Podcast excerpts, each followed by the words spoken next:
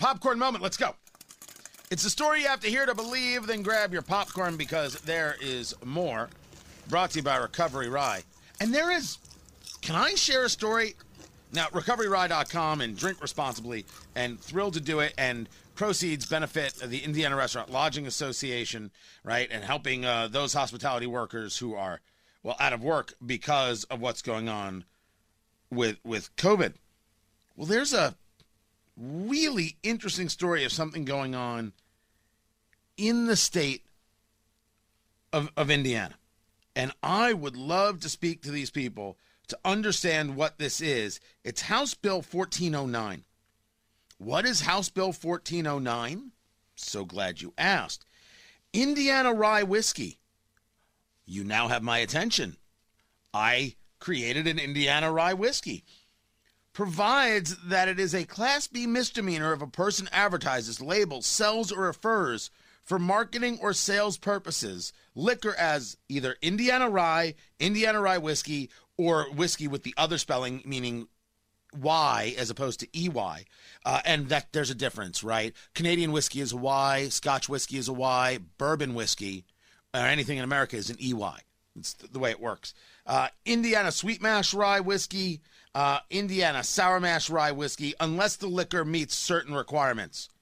This is authored by Chris May, co authored by Karen Engleman, and I invite you both on the show to go over this. If you're trying to say that Indiana is going to put its mark on rye whiskey in the way Kentucky has attempted to put their mark on bourbon, I'm all in. How do I help? This is very, very cool from a from a marketing standpoint, from a tourism standpoint. It's like it's only Indiana rye if it meets these requirements. And by the way, we're pretty positive we meet the requirements. Absolutely fantastic. I love every minute of it. How do I help somebody get me these people on the show immediately, if, if not sooner?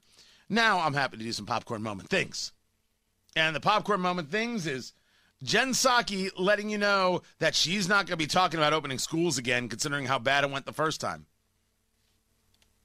The process has worked, and I don't anticipate it would be that's how it would work moving forward. Got it. And then the president said yesterday his goal is to have the majority of K through 8 schools open five days a week, five day 100. What about high schools? What's the goal for them? I'm not going to set new goals here other than to say that the president wants students to be in school learning with their teachers five days. She's not setting anything new because when she said our goal is that 50% of the schools open at least one day a week, people said you're insane. And then Joe Biden, the president, did that uh, town hall with CNN and was like, oh, that was it was kind of a misspeak, but it was a weird way he said it. It wasn't. It was more than a miscommunication. It was this Orwellian kind of doublespeak that was super creepy, and everything that you you can't like. You, you, I don't. I don't think anybody would like. And then it was over at Newsmax. President Trump had called in, like he did for Fox. He called into Newsmax to talk about Rush Limbaugh, and Greg Kelly said, "By the way." And, and, actually, look, you got to be thinking about running for president, right? I mean, are you thinking that that uh, along those well, lines at all? The Twitter, we're looking at a lot of different things, but I really wanted to be somewhat quiet. It hasn't been that quiet, frankly, but I wanted to be somewhat quiet. And uh, they wanted me very much in Parler. You know, they had a phony report that the man who wasn't there didn't. I mean, just the opposite. They really wanted me on Parler. And, uh, you know, I had 89 million, but that was because they held it back. And then on top of that, I had 36 million or 39 million on POTUS. And we had other sites where we had millions and millions of people. So we have, I guess, about as big as it gets, and likewise on uh, on Facebook, and they all want that. And part of the problem is mechanically they can't handle it because it's too many people. It's bigger than they are by many times.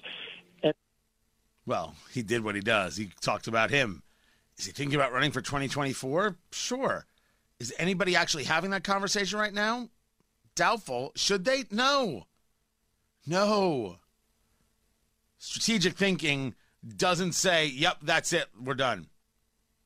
You take a breath, but it could very well be him.